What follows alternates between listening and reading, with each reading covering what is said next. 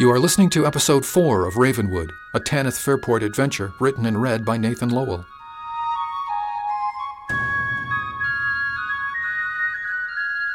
Chapter 6 Decisions The short night, followed by a long and stressful day, put Tanyth in a mood to find her bedroll. A bellyful of rich, warm food and the snug security of the cozy hut added to her body's demand for rest. She checked the fire and banked what few coals there were against the back of the hearth adding another smallish log to maintain the fire overnight. In her last moments of awareness, she rummaged in her pack for her meager supply of oatmeal and her tiny cooking pot. She added some water from the bucket and settled it on the hearth where it could cook slowly while she slept. Her bedroll called her then, and she sank into slumber even as her body sank into the luxurious sweetgrass tick. Her dreams that night were shapeless, but haunted by the image of a great tree, its leaves flowing smoothly from lush green to brilliant scarlet that faded to a glossy wet color of blood. They dripped from the branches to pool on the ground and soak into the soil. But even as leaves were falling, those remaining in the tree turned to brown and cascaded more and more rapidly, piling up in a drift to protect the roots, and no longer melting into the soil. As more and more leaves fell, the starkly forking branches became exposed, first in small glimpses, and then in larger and larger areas. Finally, the tree stood exposed, and with it a small bird perched near the bole, protected from the elements by the very body of the tree itself. As the last of the leaves fell from the tips of the branches, snow began to fall. It touched the branches, highlighting them in black and white against the gray winter sky, even while it covered the ground, laying a blanket of glistening white over the brown cloak. As the snow fell, the bird shook out its wings and stood revealed as a small owl with bands of black and brown across its wing and ruddy orange feathers forming rings around its brilliant onyx eyes. As the night wore on, so did the procession of seasons in her dream, until the snow gave way to stripes of warming sun and gentle rains that washed the snowy blanket away to expose tender grass, even as the stark black branches grew fuzzy tips. The owl returned to face her in the dream and hooted a drawn out, Hoo, hoo, hoo, while somewhere a rooster crowed. The last long hoo blended into a raucous cock-a-doodle-doo in her ears. It pulled her out of the dream and back to reality. She lay there in her bedroll, momentarily disoriented by the roof over her head, even as she lay warmly swathed in the bedroll she associated with an open sky. As disorientation faded and memory returned, the image of black limbs against gray skies faded in her mind, and the sound of an owl's low call echoed in her ears. She sighed, blinked herself fully awake, and forced her body out of the warm cocoon of blankets. The fire demanded her attention first as the chill morning air scrubbed at her bed warmed body. She found a few small spikes of cattail to put on the coals and blew life back into the nearly dead fire, adding a few small sticks to fuel the blaze. She weighed the luxury of using the ceramic pot beneath the bed against the more practical notion of slipping on her boots and heading for the privy Boots won, and she scampered across the compound in the magical light of morning to deal with the much more mundane issue of bladder. On her way back to the hut, the still morning air was cut once more by a rooster's call from somewhere near the barn. As the raucous sound echoed down the hollow, Tanyth heard the low call of an owl seeming to answer from the copse of spruces behind the village. The sound was almost identical to the hoo, hoo, hoo from her dream, it sent a cold spike down her spine at the eeriness of the haunting sound that reverberated in her mind even as it faded in the pale dawn's growing light. All right, All Mother, I got the message. She muttered it under her breath, even as she grinned at herself for doing it. She returned to the cottage and stoked up the fire to boil some water for tea and to warm her oatmeal a bit faster. She stood, basking in the heat and listening to the sounds of the village coming awake behind her. For the most part, it was quiet, but the occasional clank of pot hook reached through the stout walls, and she could practically feel the quickening of the world around her as the light of morning grew in intensity through the narrow outlines of her door. As she was finishing her breakfast, she heard the steady plodding of the ox and the crunch of solid wheels on the gravel of the road.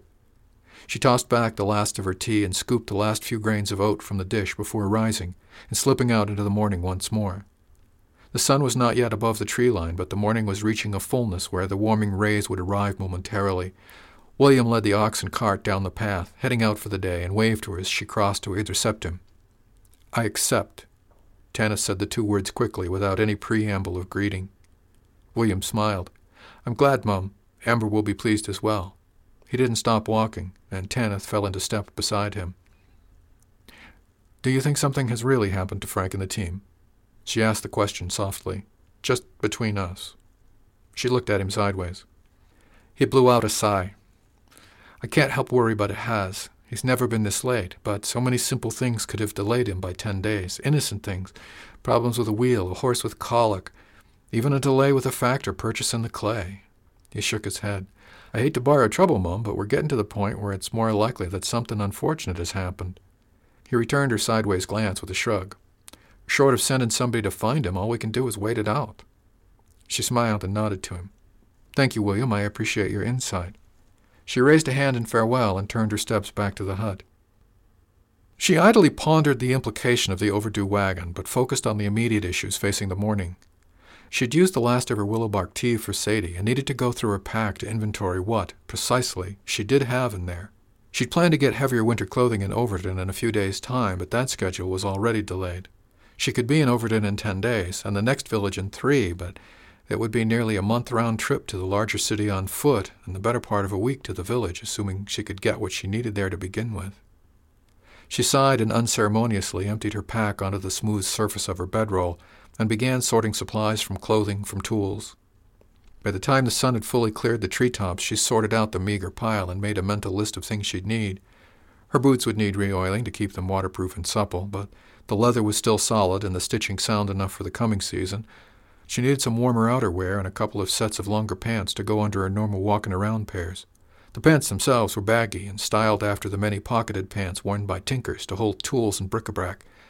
A few evenings with some suitable fabric, and she could line them against the wind and weather.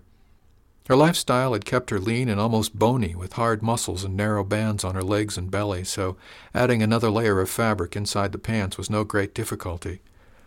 Age had still spread her hips, she grinned ruefully at that, and gravity had worked its inevitable course on her torso, but the bandeau she normally wrapped around her chest kept her cargo from shifting and helped disguise her while she was on the road by compressing her breasts against her rib cage.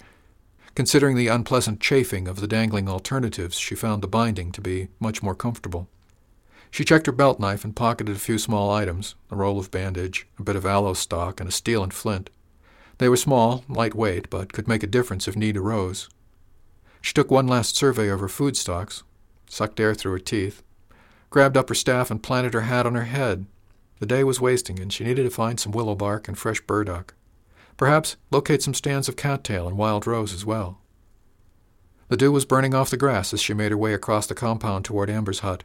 She met young Riley on the way, and he fell into step with her. Ma sent me to see if you were all right, Mom. He grinned up at her. Are you? I'm quite all right, Riley. Thank you for asking. Do you know how Sadie is this morning? Is she ready to go gathering? He wriggled in what might have been a shrug, might have been a shake, and might have been just his excitement at the thought of gathering.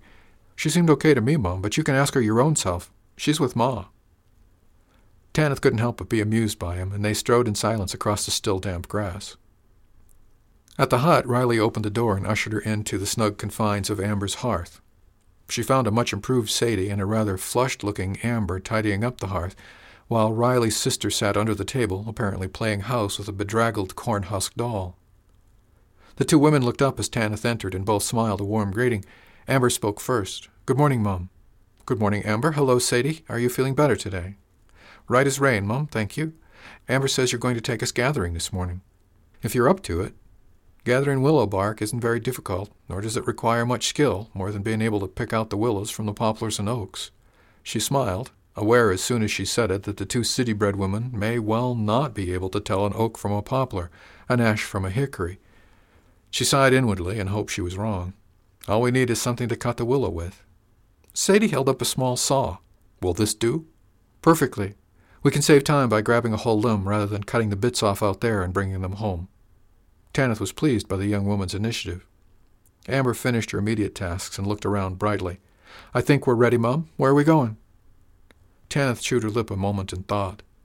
Willows like wet feet. Is there a place where there's ground that's always damp? Sadie nodded. Yes, Mom, just up the path to the quarry. There's a patch that's always muddy. They had to put logs in to keep the path from turning into a muck hole. That sounds like a good place to start. Tanyth looked about at the smiling faces. Shall we go? Amber dropped off her younger daughter to play with Megan's three while they were gathering, and the four of them headed up the path toward the clay quarry. The rough road was easier going than forcing a path into the forest proper, and Tanyth kept her eyes moving, looking for side paths and game trails. Deer would use this path if they could, she knew. Smaller game as well, and it might be useful to have a brace of rabbits for her own stew pot. As they walked through the woods, Tanyth explained what they were looking for. Any kind of willow will do black willow, white, even weeping willows and catkins. Catkins? Riley's squeaky voice sounded amazed. Catkins are willows? Tanyth nodded and smiled down at the boy's upturned face. Indeed they are. A kind of willow, and the bark is as good as any other. Privately, she thought it might be a bit better because the small withies of catkin yielded a good amount of the pale inner bark and left a strong, straight, and pliable stick that was useful in a variety of ways. They walked perhaps a quarter mile along the track before it started dipping down into a swale. A bit of corduroy work on the track kept their feet from getting mucky, and a stand of white willows grew on a hummock just south of the road. Their leaves were still coated in the pale hairs that gave the willow its name, and there were several strong trunks growing in the clump. Tanyth pointed out a likely limb with the foot of her staff. That one that grows into the grove? Prune it off close to the trunk and we'll take it. It'll make the stand healthier. Sadie picked her way across the mucky ground, but Riley just bowled through the muck, obviously delighting in the squelchy feeling beneath his feet. Tanyth could feel Amber cringe at the damage he might be doing to his footwear, but she soon relaxed as his enthusiastic enjoyment infected them all. Before she applied her saw to the tree, Sadie turned to Tanyth. Do you want to say a prayer first, Mum? Invoke the spirits of the forest or something? Tanyth smiled. We're doing the work of the All Mother here, Sadie. I'm pretty sure she knows we're taking what we need and using what we take.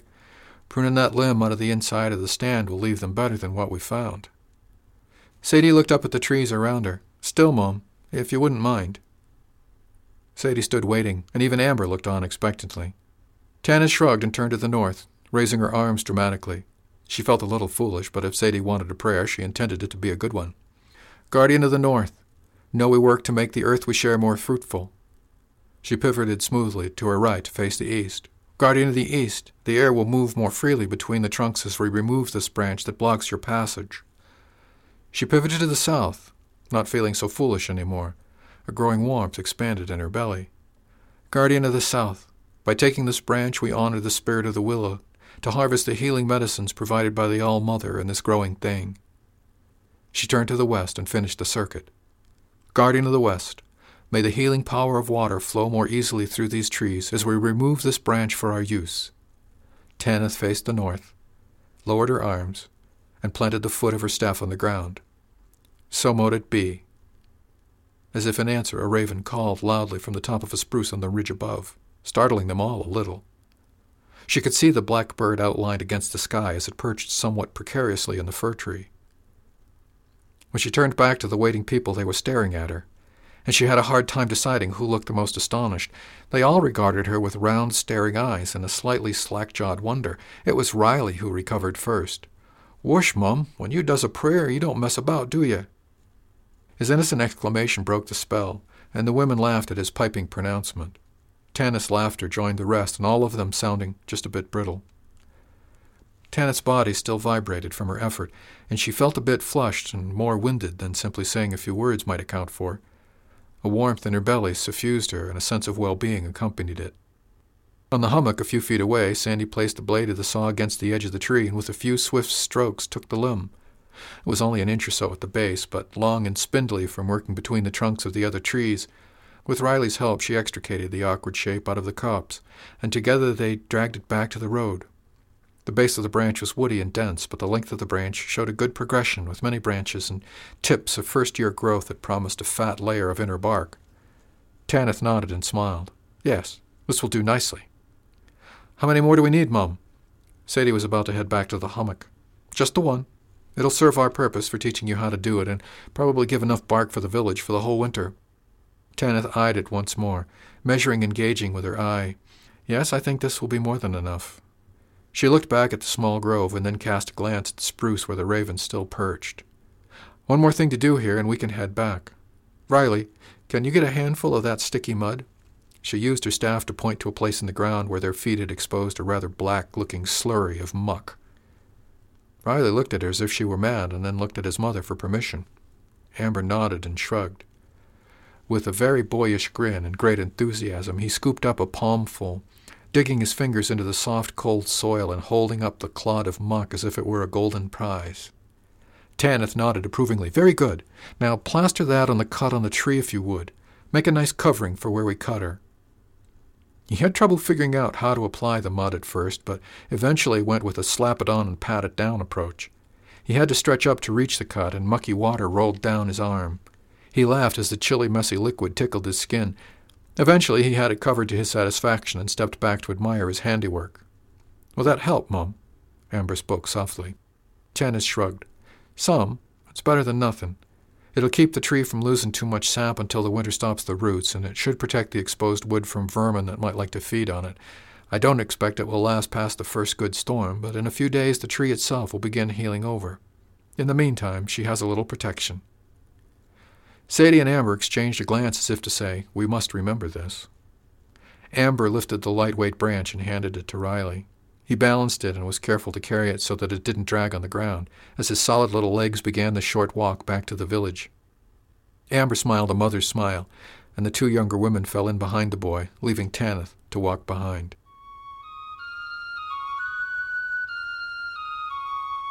Chapter 7 Second Thoughts After helping them scrape the bark from the willow limb, Tanyth showed them how to spread it on a clean cloth in a sheltered area to dry. She charged Riley with making sure the long scraps of bark were stirred and turned periodically. With the first task completed, Tanyth left them to return to her hut. The morning had not been without its share of surprises. The odd feelings that coursed through her body during the prayer had taken her by surprise.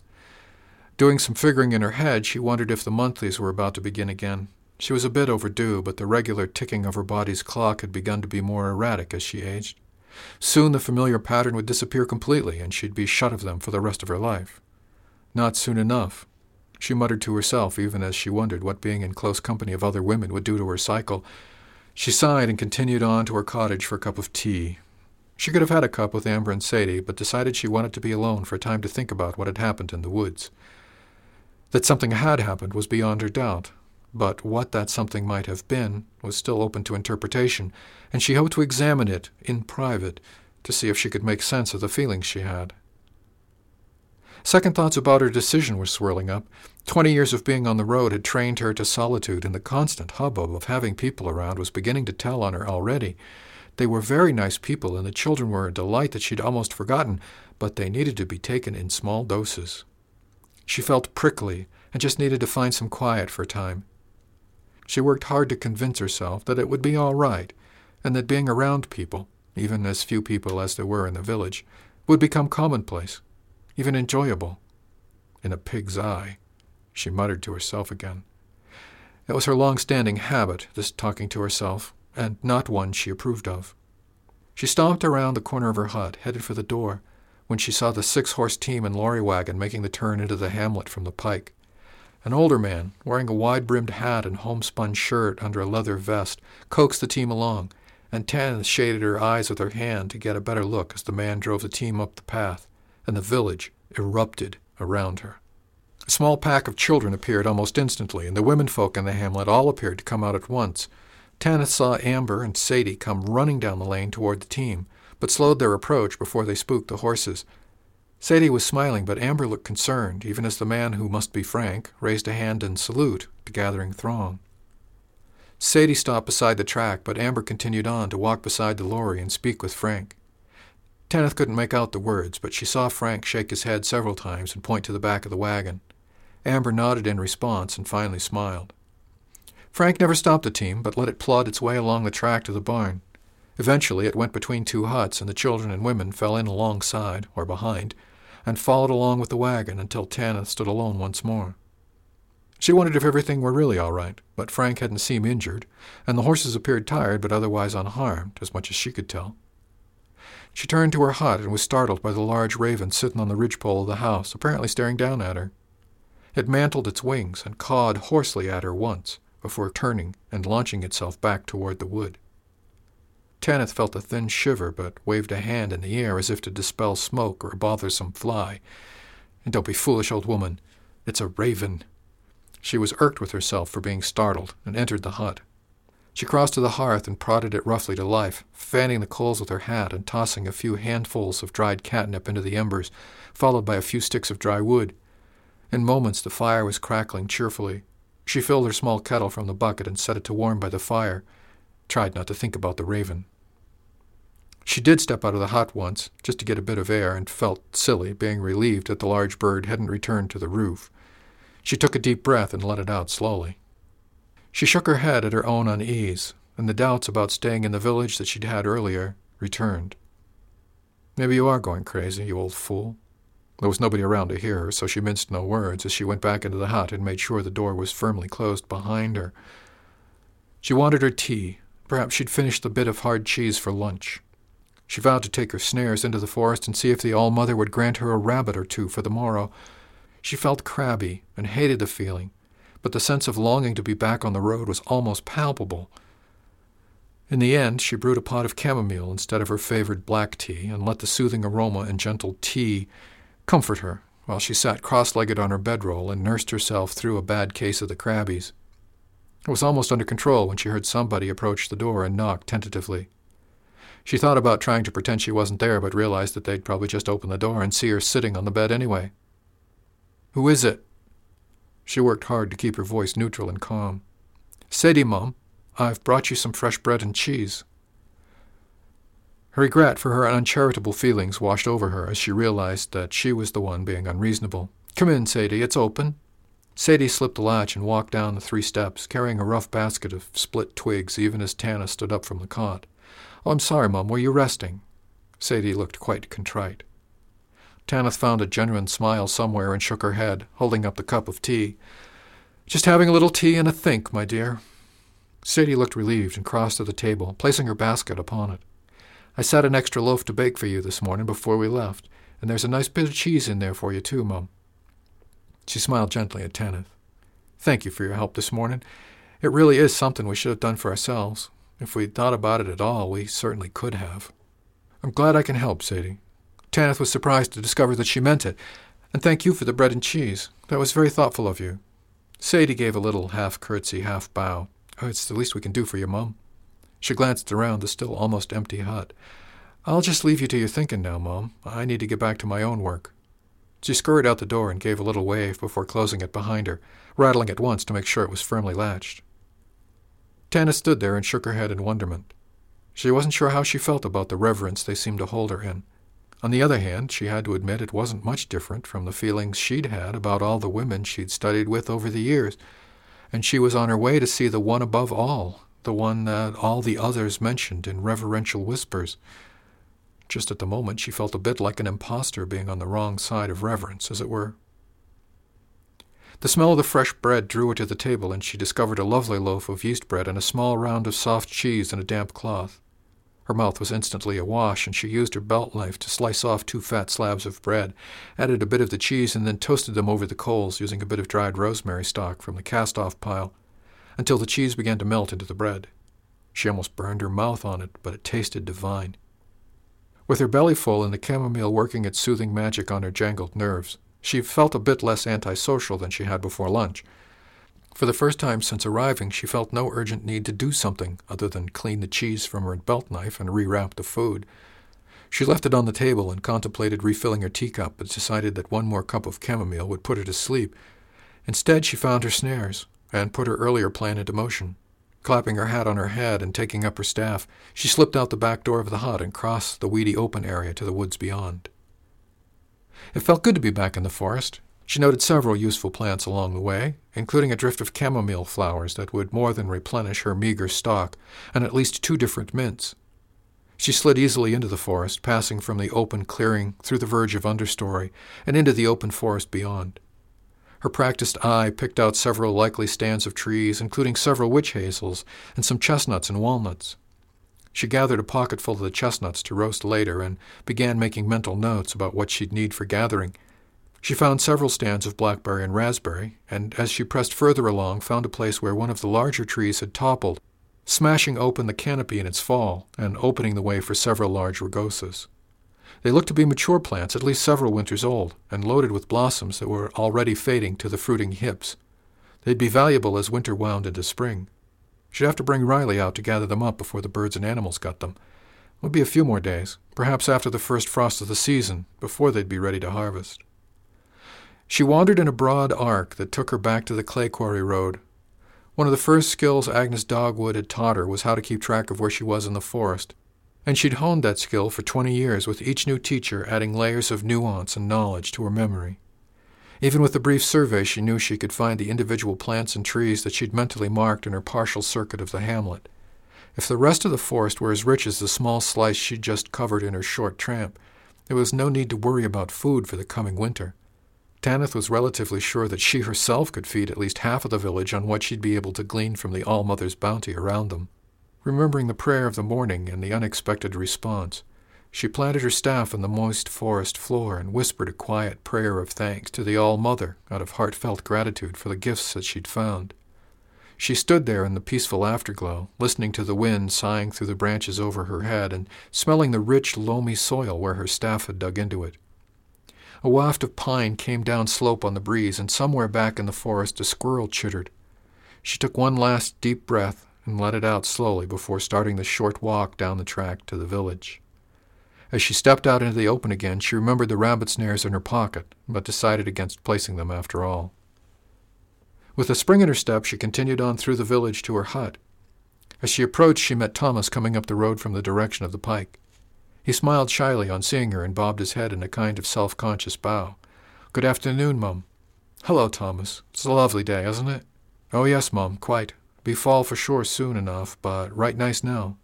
How's the hunting here? Oh, it's very good, Mum. Lots of small game and several herds of deer that roam the hillsides on either side of the pike. He seemed almost embarrassed to be discussing hunting with her. I saw a rabbit sign in the woods, right here this afternoon. She nodded to the woods behind her hut in an attempt to draw the taciturn man out a bit on the subject of local game. Oh, there's hare aplenty all over these hills, and the odd wildcat and coyote to keep 'em from taking over, too.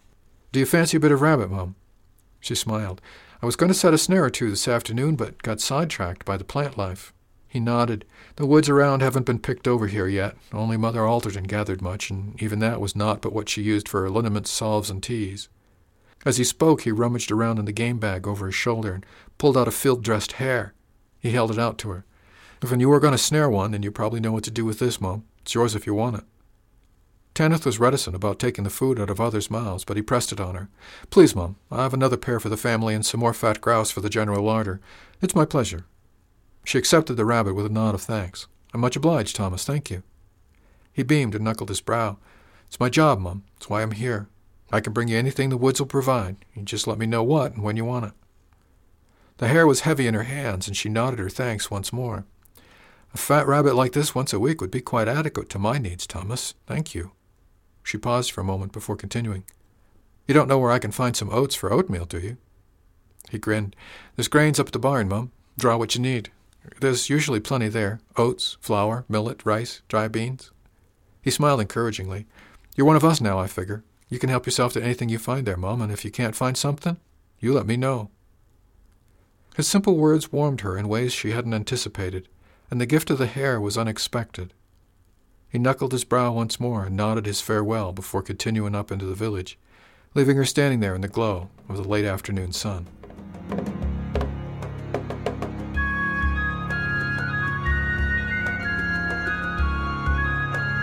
Thanks for listening to Ravenwood, a Tanyth Fairport adventure. Music is The Hill, composed and produced by Ivan Chew. Find this and other works by Ivan Chew at www.archive.org. You can learn more about the composer and his works by visiting his blog at myrightbrain.wordpress.com. This has been a presentation from Durandus, offered under a Creative Commons Attribution No Commercial No Derivatives 3.0 U.S. license. For more information on Tanyth Fairport and stories from the Lammas Wood, visit www.lammaswood.com.